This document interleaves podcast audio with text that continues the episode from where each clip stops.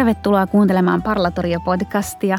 Tämä on Suomen Rooman instituutin oma podcast, jossa jutellaan menneisyyden ja nykypäivän kiinnostavista yhtymäkohdista. Minä olen instituutin tutkijalehtori Elina Pyy ja keskustelen täällä joka kerta jonkun oman alansa asiantuntijan ja kiinnostavan Rooman kävijän kanssa – Tällä kertaa mun kanssa juttelemassa on antiikin tutkija, yliopistolehtori ja Suomen Rooman instituuttia hallinnoivan säätiön hallituksen puheenjohtaja Katariina Mustakallio. Tervetuloa. Kiitos. Oikein mukavaa olla täällä mukana.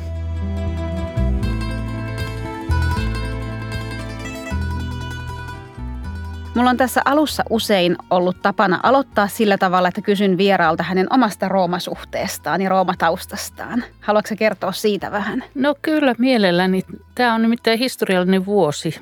Nyt on 40 vuotta siitä, kun minä pääsin Suomen Rooman instituutin tieteelliseen työryhmään. Onneksi olkoon. Kiitos. Ja sehän on ollut se mun elämäni yksi tärkeimpiä tällaisia käännekohtia, jolloin, joka on ohjannut hyvin pitkälle sen jälkeen tätä taivalta. Teidän työryhmän tutkimusaihe oli? Lakus Juturne, eli Juturnan lähde ja sen alueen pitkä historia. Ja Margaretta Steinby oli meidän johtajamme, instituutin johtaja, josta tuli myöhemmin Oxfordin yliopiston professori. Ja olin siellä mukana siis monta monena vuotena, puoli vuotta aina mukaan siellä siinä työryhmässä ja opin silloin aika lailla katsomaan Roomaa eri tavoin kuin koskaan aiemmin olin katsonutkaan, koska meillä oli hyvin tämmöistä korkeatasosta opetusta. Italian sen ajan tutkijat pitivät meille kursseja. Kyseessä on tosiaan varmasti yksi, yksi instituutin historiallisesti tärkeimmistä merkittävimmistä tutkimuksista. Saat itse myös ollut instituutin johtajana. Joo, mä olin tuossa kymmenisen vuotta sitten, olin neljän vuoden ajan ja Meillä oli oikein hieno työryhmä myös, tutkittiin lapsuutta. Ja... niin siis täytyy tässä kohtaa sanoa, että mä olin itse, minulla oli ilo olla mukana tässä työryhmässä. Eli... Se oli hienoa aikaa kaikin puolin. Joo.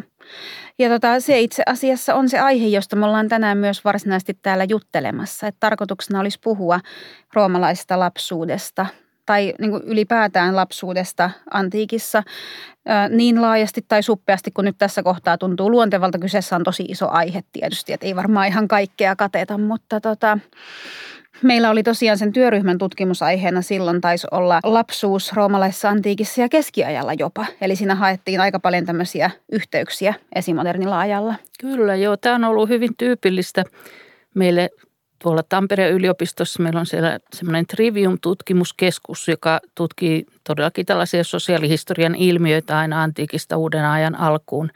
Ja siinä niitä pitkiä jatkumoita. Mm. Ja ennen kaikkea siis tietysti me tutkittiin aika lailla sitä, että miten lapsen toiminta, miten me nähtäisiin tämä itse lapsen niin kuin osallisuus siinä yhteiskunnassa Joo. enemmänkin kuin se, että miten lapsia on nähty tai miten, miten niin kuin – lapsiin on suhtauduttu. Että oli, ja se sosiaal, sosiaalistuminen oli siinä se yksi ajatus, eli millä lailla lapsesta tulee osa yhteisöä ja kasvaa siihen mukaan. Siis se ei ole mikään helppo aihe, koska useinhan lapsista, tai kun ne lähteet, joita meille on jäänyt antiikista, niin ovat lähes poikkeuksetta aikuisten tuottamia. Näin se on, joo. Yleensä se on tämä antiikin kirjallisuus tietysti, sehän on miespuolisten yläluokan jäsenten kirjoittamaan hyvin pitkälti, ja siinä tulee sitten tämmöinen tietty asenne – lapsiin ja ennen kaikkea kiinnostuslasten kasvatusta, koulutusta kohtaan kyllä näkyy hyvin selvästi.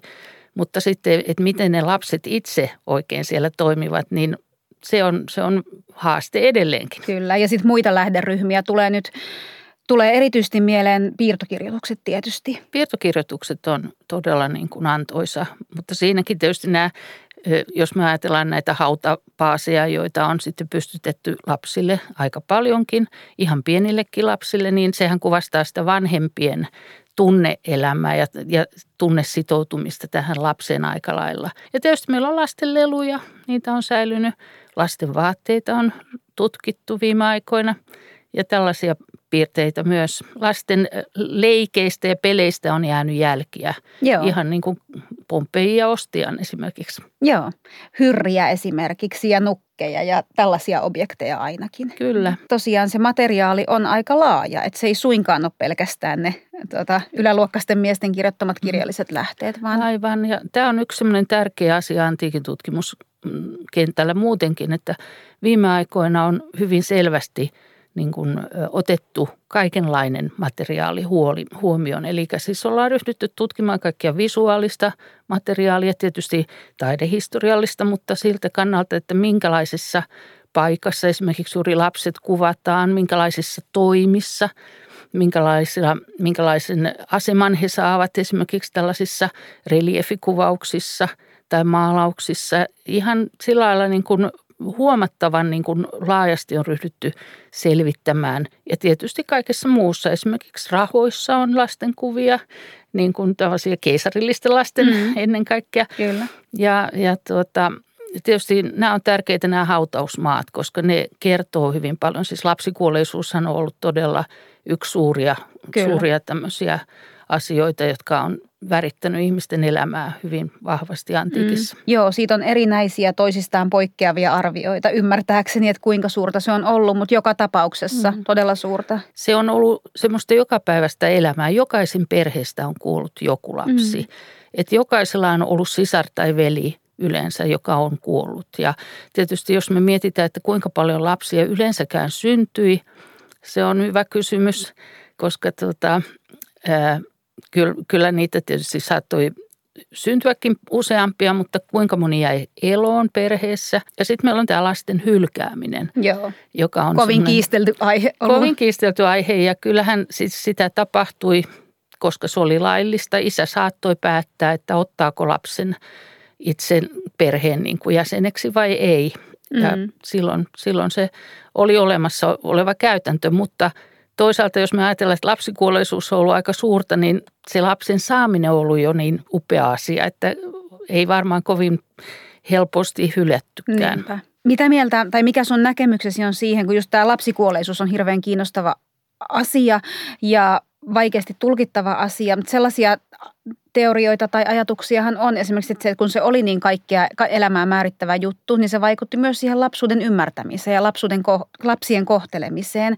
Että tällaisia ajatuksia, että esimerkiksi se lasten nimenanto mm. tapahtui yleensä vasta reilun viikon päästä mm. syntymästä. Että johtuiko se siitä, että haluttiin nähdä, selviytyykö mm. tämä lapsi Kyllä varmaan. Vai? Kyllä varmaan. Siinä oli tämmöinen niin kuin perimätieto myös siitä, että, että täytyy katsoa ensin, että jääkö tämä eloon ollenkaan. Mm. Mutta tota, se lapsikuollisuus on varmaan varmasti vaikuttanut juuri suhtautumiseen lapsiin. Ja tässähän on riidellyt vähän tällainen vanha koulukunta, Filip Arien koulukunta tai hänen, hänen väitteensä, että tämmöisissä esimodernissa maailmassa aikuiset ei olisi voinut samalla lailla ikään kuin rakastaa lapsiaan tai kiintyä lapsiinsa, koska heidän täytyy olla varautuneita siihen, että aina tämä lapsi voi hyvin nopeastikin kuolla ja mm. siksi ei, ei olisi niin kuin ollut tämmöistä – vahvaa suhdetta, mutta mielestäni kyllä me voidaan nähdä aivan selvästi juuri näistä hautapiirtokirjoituksista, että vanhemmat on todella, todella niin kuin kiintyneitä ihan pienen pienen lapseen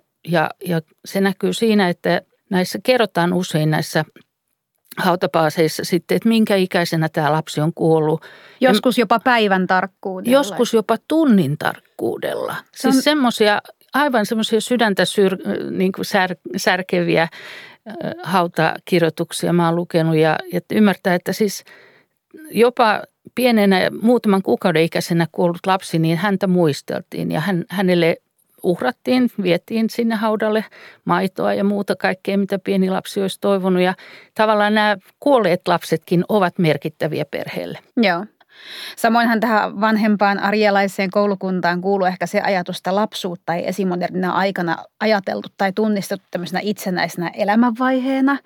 Sehän se ei ehkä näyttäydy antiikin lähteiden valossa olevan näin nykytutkijoiden mielestä. Kyllä, joo. Nämä on ollut mielenkiintoisia nämä, nämä väitteet ja tietysti ihan ymmärrettäviä, että voisi näin, näin kuvitella, että ei, ei oltaisi niin voimakkaasti kiintyneitä lapsiin tällaisessa tilanteessa, mutta todellakin kyllähän siis lapsiin satsataan, koska lapsethan on tulevaisuus. Ja tämä oli niin kuin semmoinen ajattelutapa, että, että avioliitto oli sitä varten, että saadaan lapsia ja lapset on ikään kuin se, minkä vuoksi on eletty, minkä tähden tämä perhe on perustettu – ja silloin se näkyy kyllä kaikessa. Ja toisaalta lapsia halutaan suojella monin tavoin. Ja tietysti siihen kuuluu sitten se, että lapsi myös sitten tyttäret sitten kihlataan siinä kahdeksan vuoden ikäisenä ja sitten 12 vuoden ikäisenä jo ryhdytään suunnittelemaan häitä, että tämä lapsuus on todella lyhyt. Ei se ollut pelkästään tyttöjen lapsuus, joka oli lyhyt, vaan poikien Ei, myös. Kyllä ja sitä mä oon aika lailla viime aikoina miettinyt juuri, että kun on lukenut vaikka Quintilianusta, jota on muuten ansiokkaasti suomennettu, kannattaa kaikki lukea,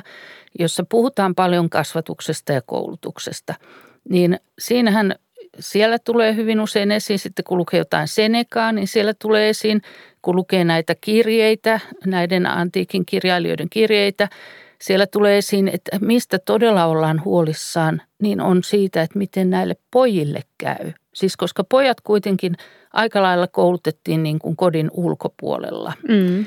Ja se oli se niin kuin tavallaan vaaratilanne, ettei kukaan siis pääse seksuaalisesti käyttämään niitä hyväksi tai, tai muuten niin kuin – Pahoin, väkivalloin pahoinpitelemään. pahoinpitelemään. Ja tämä on semmoinen jatkuva huoli, joka tulee esiin. Eli siis viime aikoina, siis hyvin kauanhan on aina ajateltu, että näitä tyttöjä suojeltiin. Mm. Mutta tämä, tavallaan tämä uhka, joka niin kuin tässä kasva, kasvaessa kohdistuu näihin poikiin, näyttää olevan niin kuin myös erittäin, erittäin tärkeä asia tässä kulttuurissa.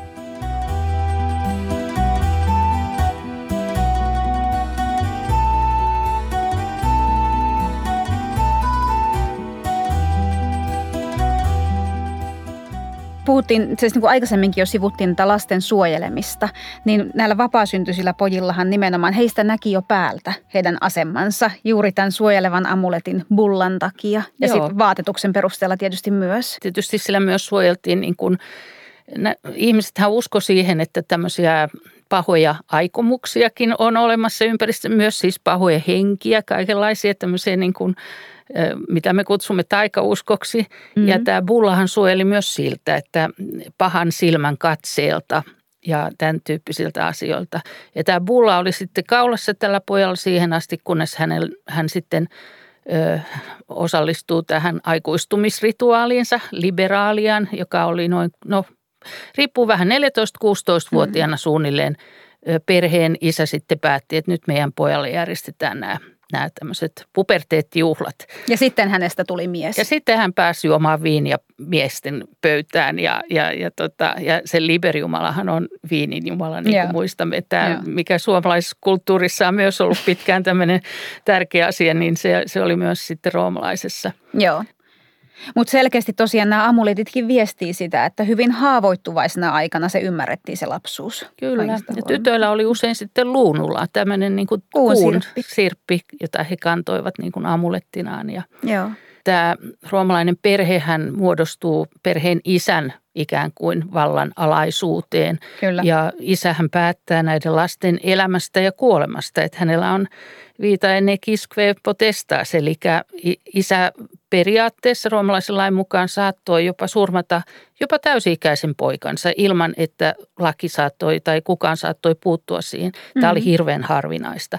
Mutta se tietoisuus, että tämä isänvalta on niin suuri, mm, mm-hmm. se, se aiheuttaa myös näihin perheisiin jatkuvasti kiistoja ja useinhan on juuri sanottu, että roomalaisessa perheessä niin kuin isät ja pojat on jatkuvasti tukkanuottasilla ja sitä vastoin isät ja tyttäret taas niin kuin ovat yleensä hyvää pataa ja sitten toisinpäin myös sitten äidit ja pojat on niin kuin tällä lailla tukevat toisiaan. Mm. Joo, joo. Se selittää hyvin paljon, siis just tämä patria potestaa sitä perheen sisäistä dynamiikkaa ja sen muodostumista varmasti, kun miettii, että tosiaan se lapsuuden loppu ei tarkoittanut sitä isänvallan loppua, vaan Juuri. pojat saattoi olla hyvinkin pitkälle aikuisia ja omien perheidensä isiä kyllä, ja siitä kyllä. huolimatta. Joo.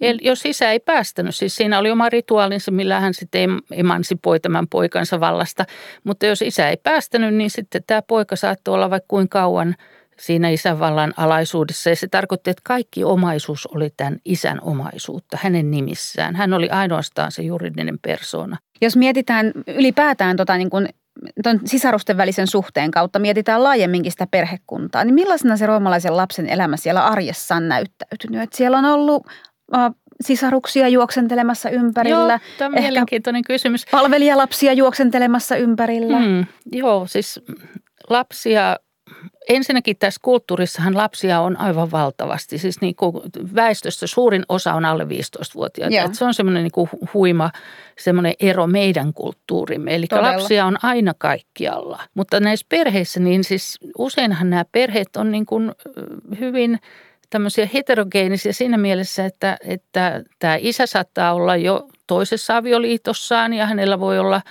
voi, voi olla uusi vaimo, joka on, on tota, vaikkapa kaksikymppinen ja sitten isällä on myös poikia, jotka on kaksikymppisiä. Mm. Ja sitten sinne syntyy vielä ihan pieniä lapsia. Siellä on hyvin moni-ikäistä väkeä saman perhekunnan sisällä. Joo.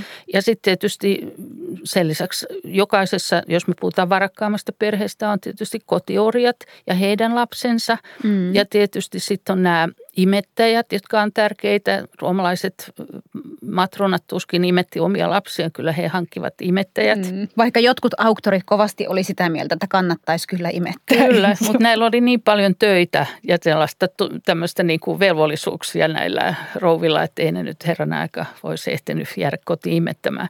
Mutta sitten näillä oli myös siis näitä näitä maitoveliä, eli siis näitä orien lapsia, joita imätettiin yhtä aikaa. Ja tämmöiset suhteet on usein aika tärkeitä, että on tämmöinen tietty läheinen orjalapsi, jonka kanssa sitten eletään pitkiä aikoja ja saatetaan sitten ottaa mukaan siihen omaan perheeseen, kun se perustetaan ja syntyy hyvin monenlaisia suhteita. Toi on tosi kiinnostavaa, että ne maitoveljet ja maitosiskot, niin vaikka yhteiskunta, yhteiskunnallinen status on aivan eri, niin se suhde on voinut säilyä erityisenä aikuisuuteen asti. Kyllä ja siis nämä orjathan usein saattavat saada myös ihan yhtä lailla koulutusta kuin nämä omat lapset. Eli siis syntyy myös sellaisia mielenkiintoisia tämmöisiä niin kuin suhteita, joissa jaettiin sama, sama sivistystaso. Niin, että siellä on yläluokkaiseen perheeseen kutsuttu kotiopettaja kotiin opettamaan ja sitten sitä opetusta on kuunnelleet siskot ja veljet ja orjien lapset kyllä, samassa huoneessa. Kyllä, siis Joo. orjathan oli usein aika sivistyneitä myös. Että siis orja,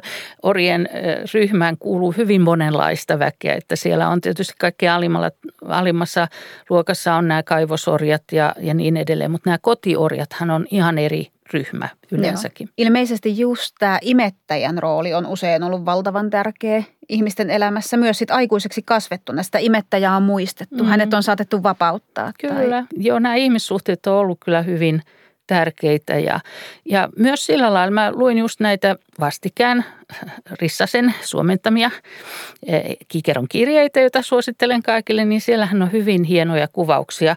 Muun muassa semmoinen, missä Kikero kirjoittaa Attikukselle, että olen nyt vähän niin kuin poistolaltani, että kun juuri meidän, meidän tota lempiorja pieni lapsi niin oli kuollut ja se oli ollut niin läheinen hänelle, niin, kuin niin lähe, lähellä hänen sydäntään, että hän ei pystynyt oikein keskittymään siihen kirjeen kirjoittamiseen. Ja kyllä siinä sanoi Kikero, että eihän tämä nyt ole sopiva, että mä tällä lailla reagoin. Joo. Mutta kuitenkin hän reagoi. Ja siellä myös löytyy tietysti miten hän kuvaa, miten ihastuttava hänen oma tyttärensä on. Siis se, se tulee läpi niissä kirjeissä koko ajan myös. Mikä Pikkutullia. Musta, joo, se on aivan todella mun mielestä jotenkin tulee semmoinen lämmin olo. Se on hirveän liikuttavaa, varsinkin kun ajattelee sitä, että Kikero me tunnetaan tällaisena suurena valtiomiehenä, hyvin tällaista niin kuin gra- gravitaasia, vakavuutta uhkuvana henkilönä, niin hirveän liikuttavaa sitten, että siellä on tämmöisiä pieniä yksityisyyden läikähdyksiä. On, on jotka nimenomaan liittyy lapsiin ja lapsuuteen. Kyllä, ja myös orjalapsiin. Et, et se, et kyllä nämä ihmiset ovat olleet tosiaan lähellä, eläneet samassa yhteisössä, samassa talossa ja ottaneet osaa toistensa elämään. Joo. Öm, muistan, että ainakin tota Statius, keisariaikainen eepikko, niin hänellä on vastaavia, vastaavia kuvauksia, jossa hän suree, suree orjalapsen kuolemaa. Eli tämä ei ole mitenkään niin kuin poikkeuksellinen ilmiö. Joo, nämä on hyvin jänniä ja yleensäkin tämmöiset niin kuin, millä lailla ajatellaan, että lapsi, mehän nähdään myös tässä kuvallisessa aineistossa vaikka kuinka paljon olemassa tällaisia lapsiaiheisia veistoksia, joita on sitten laitettu puutarhoihin ja kotipihoihin ja milloin minnekin, jotka kuvaa juuri lasten sulokkuutta – Ja toisaalta siellä on myös ehkä se, että kun lapsuus on niin herkkää aikaa ja niin, niin haavoittuvaista aikaa, niin juuri se semmoinen niin kuin lapsen viattomuus ja, ja suloisuus oli, oli semmoinen, mitä niin kuin ihailtiin laajemminkin. Joo. Hei, nyt tuli muuten kiinnostava yksityiskohta mieleen. Olisin muuten unohtanut, mutta hyvä kotit tämän puheeksi. Useinhan ne lapset, niin kuin varsinkin se lasten sulokkuutteja, kun ne hellii eläimiä tai leikkii, niin ne saatetaan kuvata tälle allegorisesti niin kuin pikkuamoriineina, pikkuputtoina. Et on, onkohan siinä sitten jotenkin just taustalla se ajatus, että jos niin kuin ihan kansalaislasta, nyt, nyt mä vaan arvailen, mutta että jos ihan kansalaislasta kuvaisi omassa persoonassaan tällaisessa toiminnassa, niin se olisi jotenkin sopimatonta? Tai... Varmaankin. Toi on muuten aika hyvä ajatus ajatus, todella Mä hyvä, tiedä. hyvä idea. Siis yleensähän kun kuvataan ihan eläviä ihmisiä tai sanotaan jopa vainajia, mutta jotka on eläneet, niin hehän, heidät kuvataan aina hyvin, hyvin niin kuin vakavina. Joo. Siis et löydä kyllä yhtään hymyilevää naistakaan mistään, Joo. ellei se ole sitten prostituoitu. Mutta siis ketään tämmöinen niin kuin itseään kunnioittava henkilö, niin yleensä ei ketään esitetä hymyilevänä. Et ne on sitten todella jotain tällaisia myyttisiä hahmoja, Joo. jotka irvailee tai hymyilee tai on vie, viehättäviä sillä lailla. Ja, ja todella lapsista, siis meillä, sekin on mielenkiintoista, että aika paljon on olemassa todella lapsia kuvaavia veistoksia. Siis hyvin paljon ja niitähän on tutkittukin ja mietitty, että, että milloin niitä alkaa tulla ja mihin vaiheeseen historiassa ne liittyy. Jo, jossain vaiheessa väitettiin, että se liittyy juuri tähän keisariajan alkuun, jolloin luodaan tavallaan tämmöinen niin kuin idea siitä keisarillisesta perheestä, johon kuuluu myös lapset. Ja silloin lastenkin kuvaus tulee tärkeäksi ja sehän näkyy esimerkiksi juuri Augustuksen rauhan alttarin Aarapaakiksen hienoissa reliefeissä, jossa on tosi ihastuttavia pieniä lapsia mukana. Ne lapset on erityisen ihania sen takia siinä, siis mun mielestä, että kun ne, niin kuin, ne käyttäytyy kuin lapset, mikä on aika poikkeuksellista tosiaan, että he niin kuin roikkuu helmoissa ja katsoo ylöspäin aikuisiin. Ja... Kyllä, mutta ei sielläkään kukaan hymyile. Ei, ei sentään.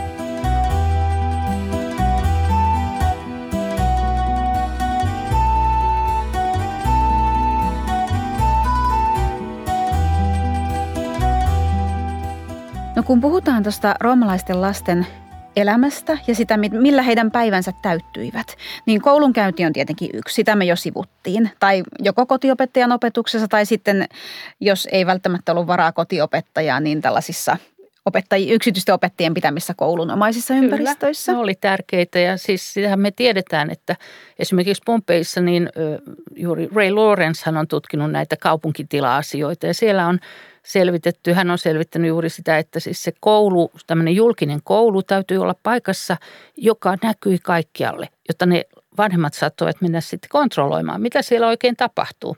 Ja siellä on myös siis, on säilynyt myös semmoinen maalaus tai maalausryhmä, jossa kuvataan muun muassa sitä, miten opettaja antaa selkään yhdelle oppilaalleen ja tämän tyyppisiä asioita, jotka on aika mielenkiintoisia. Mutta todella ne on täytynyt olla niin kuin keskellä, keskellä kaupunkia ja, ja, ja tämmöisessä pylväskäytävässä, josta niin kuin nämä vanhemmat on voinut käydä tai heidän palvelijansa käydä sitten tsekkaamassa, että miten, mitä siellä tapahtuu. Mutta koulu on ollut hyvin keskeinen, mutta on muitakin asioita, mihin lapset kuuluivat niin. olennaisesti. Niin, oliko lapsilla jonkunlaisia siis osallistui, kun sä sanoit, että he näkyivät kyllä yhteiskunnassa, mutta osallistuivatko he jollain tavalla? Siis lapsia tarvittiin melkein jokaiseen uskonnolliseen toimitukseen. Niissä oli aina apulaisena lapsia. Mistä se johtuu? No tätäpä nyt sitten tutkiikin Roosa Kallunki juuri meillä tekee väitöskirjaa tästä, mutta tässä on tietysti monenlaisia asioita, että lapsuutehan yhdistettiin juuri tämä puhtaus – tämmöinen ajatus siitä, että ennen seksuaalielämää niin on, ihminen on puhdas tämmöinen ajatus. Ja sen vuoksi tavallaan he ovat, niin kuin, he, he ovat niin kuin otollisia auttamaan ja tekemään, olemaan yhteydessä silloin tämmöisissä tilanteissa, jossa lähestytään pyhää, jossa lähestytään jotain jumalia. Ja he niin kuin ovat usein mukana kantamassa näitä tällaisia rituaalisia esineitä, mutta sittenhän meillä on näitä tiettyjä ihan suuria tämmöisiä uskonnollisia juhlia, joissa oli niin kuin lapsiryhmät esittämässä erilaisia kuoroina, tytöt, tietynikäiset tytöt, tietynikäiset pojat siellä mukana. Eli siis lapsia, todellakin lasten merkitys on aika keskeinen näissä uskonnollisissa asioissa. Sitten on näitä tiettyjä tällaisia papistoja tai papittaria, kuten muistamme Vestan vestaalit, jotka, jotka pitivät huolta tästä kotilieden kultista, niin tähän hän toimeen otetaan lapsi jo, siis alle kymmenvuotiaana, siis Kyllä. pienenä lapsena. Hänet otetaan siihen koulutukseen ja sitten hän sen kymmenen vuotta kouluttautuu ja sitten sen jälkeen kymmenen vuotta on toimimassa ja kymmenen vuotta sitten opettaa niitä seuraavalle sukupolville. Eli se oli myös tavallaan, täytyy muistaa, että siellä on ollut niin kuin lapsia asunut siellä mm. Vestaalien talossa ja nämä vanhemmat Vestaalit on sitten luultavasti pitänyt huolta näistä nuoremmista. Mm. Ja ihan niin kuin ympärivuorokautisena virkanaisena. Kyllä, kyllä. Joo ja siis heillä oli niin paljon näitä etuoikeuksia myös ja he olivat niin kuin todella tärkeitä koko Rooman, niin kuin ajateltiin, että koko Rooman onnen kannalta he olivat vastuussa siitä, että suhteet korkeampiin voimiin pysyvät hyvä, hyvinä. Mutta se on hurja ajatella, että niin kun, kun tietää, miten valtavan tärkeä positio se oli, miten valtavan arvostettu virka ja miten paljon vastuuta siihen liittyy, mm. niin on hurja ajatella ehkä seitsemänvuotiaasta lasta Kyllä. siellä sitten valmentautumassa. Ja tähän. mielenkiintoista on se, että siis nämä vestaalithan eivät tee ainoastaan näitä uskonnollisia toimenpiteitä, vaan he ovat usein siis tämmöisiä liikennaisia. Heillä on kaikenlaista bisnestä joka puolella ja heillä on oikeus päättää omista omaisuudestaan. Ja tämä oikeus tulee jo ihan tälle pienelle lapsellekin, että se on aika jännittävä. Joo, että se on ollut pikkutytölle aika, aika huimaava transitio mm, sieltä. Mutta siis joutui jättämään kotinsa ja, ei, ja piti pysyä neitsyenä sitten 30 vuotta. Mm. Että tässä oli tämmöinen, tämmöinen, tämmöiset ehdot, mutta kuitenkin. Mutta sitten tietysti on nämä Flamen Dialis, eli siis tämä Jupiterin papin vaimo Flaminika, joka oli myös hyvin tärkeä, tämä oli tämmöinen pappispariskunta, niin Flaminika auttoi kaikenlaisissa asioissa aina nämä pienet tytöt, jotka omistautu myös tälle kultille. Onko he... nämä just niitä kam- kamilloja? Niin, ne on juuri niitä. Joo.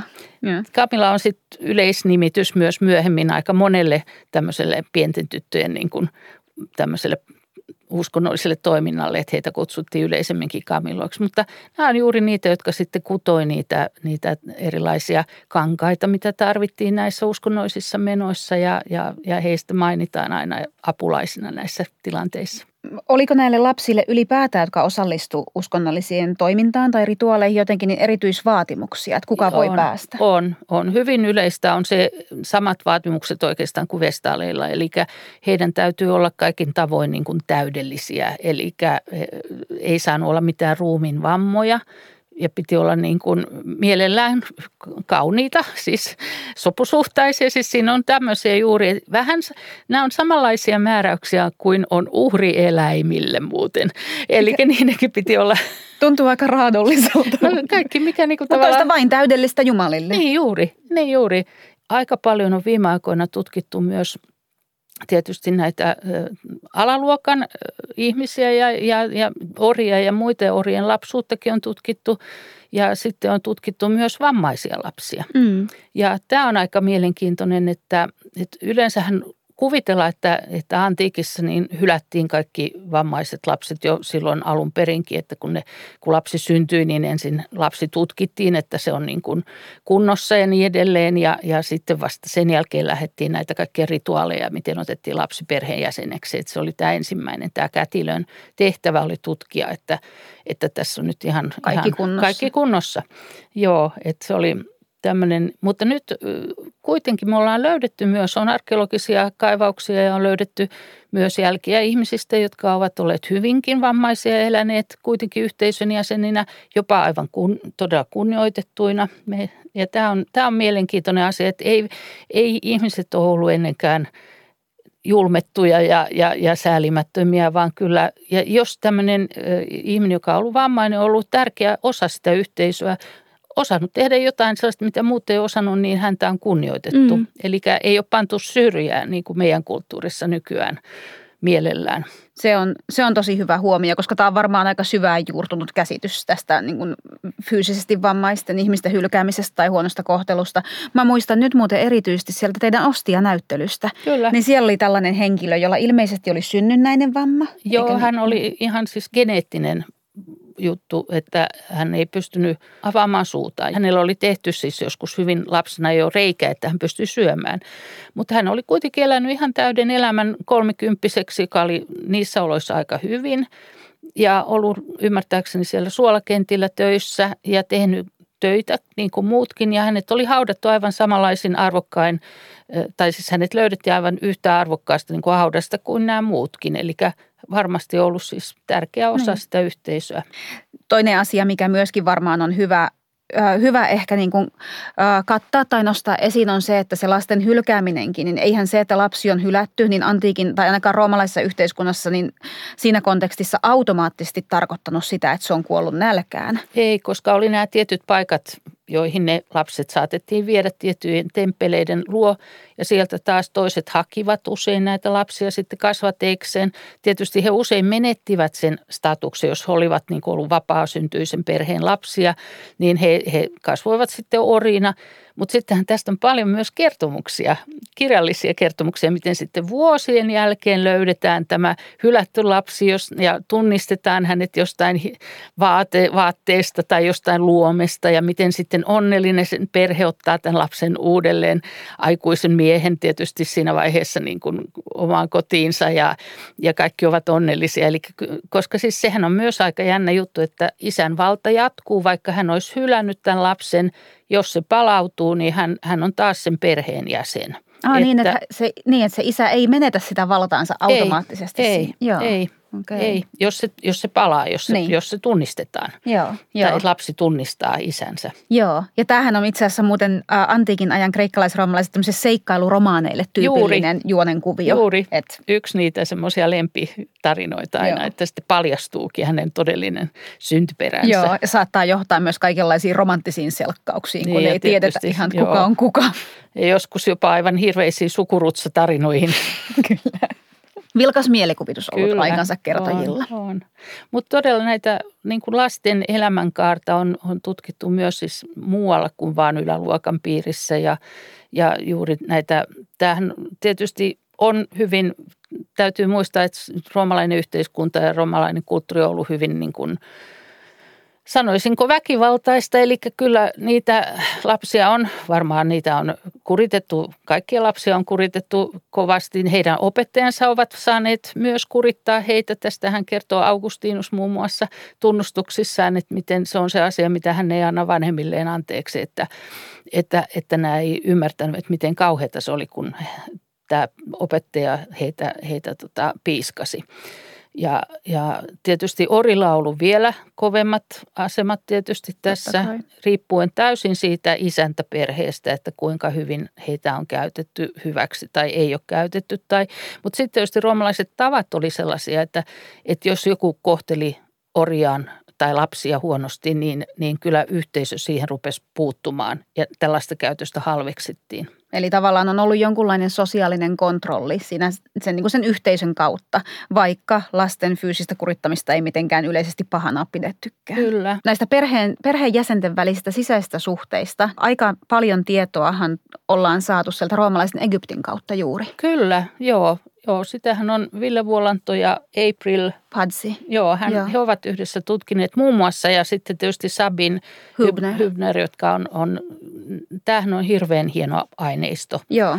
Tietysti egyptiläinen äh, traditio on vähän erilainen. Siellähän oli näitä sisaravioliittoja ja muita tämän tyyppisiä meille vähän vieraampia kulttuurimuotoja, mutta siis siellä on todella niin kuin säilynyt siinä papyrusaineistossa paljon paljon semmoista vielä – tarkemmin tutkimatonta lähdeaineistoa, joka kertoo myös lapsista. Kyllä, niin kuin ihmisten välistä henkilökohtaista kirjeenvaihtoa esimerkiksi. Joo, tai, juuri. Joo. Ja tietysti avioliittosopimuksia, jossa määritellään hyvin tarkasti, että kuka maksaa lasten koulutukset ja muut tällaiset. Ja joo, todella kirjeitä, kaikkea tällaista. Joo arvokas, arvokas ja aika ainutlaatuinen aineisto. On, on. Ja se on editoitu, että se on niin kuin saatavilla. Se ei tarvitse mennä sinne etsimään niitä papyruksia, että ne, ne saa aika helposti käsiinsä kyllä. Joo. Suosittelen kaikille. Kiitos Katariina, että olit mukana keskustelemassa. Tämä oli valtavan monipolvinen ja iso ja kiehtova aihe. Kiitos. Tässä innostutaan uudelleen aivan itsekin, että tämä tuota, on tosi hienoa päästä tällä lailla keskustelemaan.